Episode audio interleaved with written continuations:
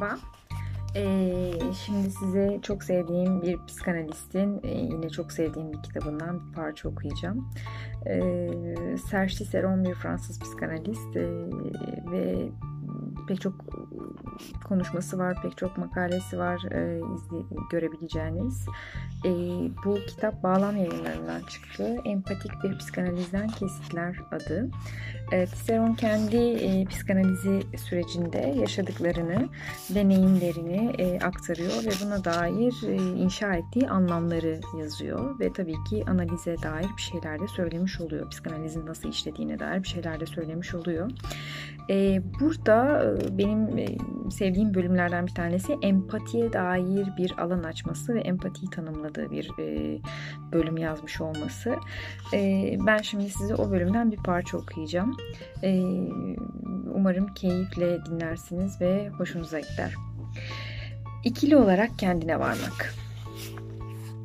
Şimdi bir süreliğine terapide neler olup bittiğinden uzaklaşıp farklı tipte bir ilişkiyi en azından görünüşte ele alalım. İlişkinin iki kahramanı Driss ve Philip. İlki asi ve genç bir siyahi, ikincisi ise kural karşıtı bir engelli. Aralarında geçen hikaye öncesinde asla tahmin edilemeyecek cinsten bir yakınlığı anlatıyor. Intouchables filminin kahramanlarından söz ediyorum. Birlikte çıktıkları yolculuğun analitik hiçbir tarafı olmasa da bu ilişkinin hasta ile terapist arasında olan biteni anlamamızda bize nasıl yardımcı olacağını gelin birlikte görelim. Empati, iki kişilik bir yolculuk. Philip bir tetrapleji hastası, aynı zamanda da aşırı zengin biri. Kendisini besleyecek, dolaştıracak, ona gerektiğinde masaj yapacak, gece gündüz gözünü ondan ayırmayacak bir nevi koruyucu melek arayışındadır. Driss adaylardan biridir. İşe alabileceğine zerre kadar inanmadığından oraya asıl gidiş nedeni iş görüşmesi değil, orada bulunduğunu belgeleyen imzayı alabilmektir. Genç adamın iş ve işçi bulma kurumundan ödeme alabilmesi buna bağlıdır. Danışmadaki sekretere şöyle der: 2 tane imzayı topladım, asedik ödemelerim için 3.'üne ihtiyacım var. Her nasılsa beklenenin aksine Philip onu seçer. Neden acaba? Nedenin sonrasında siyahi bir adamın, üstelik de adli sicili olan bu adamı hizmetine almış olmasının yarattığı tehlikelerden onu korumak isteyen bir arkadaşını anlatırken öğreniriz. Çünkü acıma duygusu yok. Bu, filmin izleyiciye verdiği en etkili mesajlardan biridir. Engelli bir kimse için acınıyor olmaktan daha çekilmez bir durum yoktur. Çünkü acıma tek yönlü bir duygudur. Güçlüden zayıfa, varlıklıdan yoksula, üstte olandan alttakine yönelir. Acıma yalnızca o duyguyu taşıyan kişiye iyi gelir, ona kendisini cömert hissettirir. Oysa acıma duygusuna maruz kalanlar için bu tahammülü güç bir durumdur. Genellikle karşılarındaki kişinin kendilerine çocuk muamelesi yaptığı hissine kapılırlar ve böyle düşünmekte haklıdırlar. Driss ise işverenine karşı hiçbir acıma duygusu beslememektedir. Onun gözünde Philip servet sahibi adamın tekidir. Hatta iş görüşmesinin olduğu gün ona ait değerli bir nesneyi çalmaktan da geri durmaz. Philip'in engeline gelince bu Driss için yalnızca basit bir merak konusudur. Günün birinde gerçekten tüm hassasiyetini yitirmiş olup olmadığını görmek istercesine Philip'in felçli bacaklarına kaynar su dökmekten çekinmez. Philip ise Driss kendince deneyler yapıyor diye düşünmektedir. Philip'in his kaybı Driss'e göre tıpkı kendisi için ayrılmış olan banyonun devasallığı gibi tuhaftır.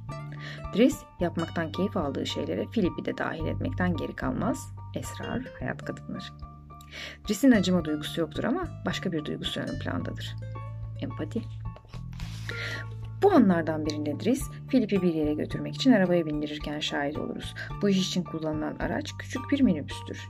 Tam Philip'i tekerlekli sandalyesiyle birlikte aracın arka bölümüne yerleştirecekken Driss birden durur ve şöyle haykırır: "Hayır, sizi bir at gibi arabanın arka tarafına koymayacağım."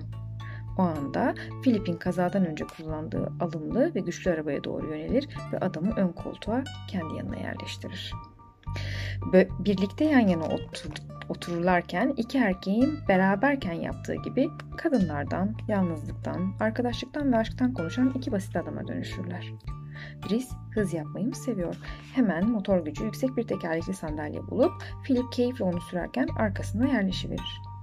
Driss hayat kadınlarını mı seviyor? Philip'i de yanında götürür. Birisi kendi deneyimiyle küçük salatalığı ile bu anların tadını çıkarırken diğeri Driss'e açıkladığı gibi kulakları sayesinde haz almaktadır.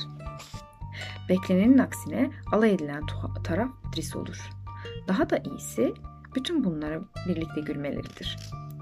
Kulakların kızardığında bu heyecanlandığın anlamına mı geliyor yani diye sorar Driss. Evet diye yanıtlar diğeri.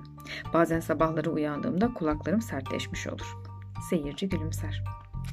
Film onu yaşama arzusunun, haz veren deneyimlerin tadını çıkarabilmenin ve bunu konuşup paylaşabilmenin bir arada sunulduğu yeni bir hümanizmle karşılaşmaktadır.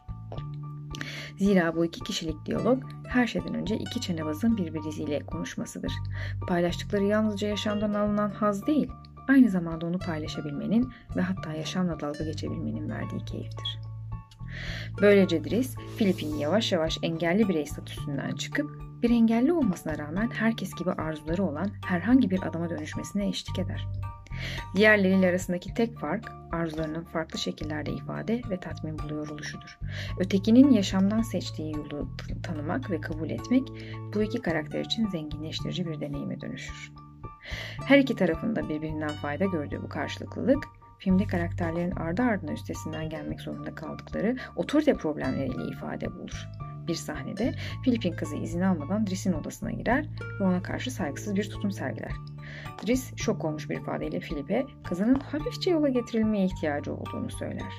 Bunun üzerine Philip genç adamın sözünü dinleyerek hem de onun kullandığı sözcüklerle kızını yola getirmek için harekete geçer. Driss zalimce eğer sözünüzü dinlemiyorsa onu ezip geçmekten başka çareniz kalmıyor der. Philip kızına dönerek tekrarlar. Eğer sen beni dinlemezsen seni ezip geçeceğim. Driss'in gerçek anlamıyla kullanmış olduğu cümle ikinci kez kuruluşunda ahlaki bir boyut kazanmıştır. Ergen kız yanılmıştır ve orada gözyaşlarına boğulur. Artık yola gelmiştir. Bir süre sonra benzer bir durumun tam tersi yönde yaşandığını tanık oluruz. Philip, Driss'in üvey erkek kardeşinin yasa dışı faaliyetlere yöneldiğini keşfeder. Bunun nedenini evde ona rehber olup yol gösterecek bir erkek figürünün olmamasına bağlar ve Driss'in bu rolün kendisine düştüğünü fark etmesini sağlar.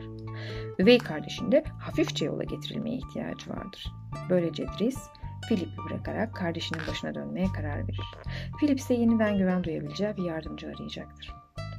Aralarındaki arkadaşlık bencelikten uzaktır ve tıpkı peri masallarında olduğu gibi Driss geri gelir. Bu kez geliş nedeni Philip'in sonradan karısı olacak olan kadınla karşılaşmasını sağlamaktır. Elbette fikir birliği oluşturma ve diğer ticari kaygılardan dolayı bu film konunun tüm sosyoekonomik yönlerini bir kenara bırakmıştır. Kamu otoritelerinin 2011 yılında almış olduğu engelli kişiler için erişilebilirliğin artırılmasına dair uygulanan kurallardan vazgeçme kararı oldukça tartışmalıdır. Zira bireylerin karşılıklı olarak birbirlerini anlaması yolunda karşılaşılan engeller yalnızca bireysel olanlar değildir. Engelli durumundaki bireylerle kurabileceğimiz bağların zenginliği, onların somut gerçekliğine sırtımızı dönmemize neden olmamalıdır. Tam aksine bizi bu konularla daha yakından ilgilenmeye teşvik etmelidir. Bu filmden alacağımız ders çok temel bir noktaya parmak basar. Değişimi harekete geçiren, güçlü, karşılıklı ve çift yönlü bir ilişkidir ve bu ilişkinin simetrik olması şart değildir. Her zaman için benzerlikler farklılıklardan daha önemlidir.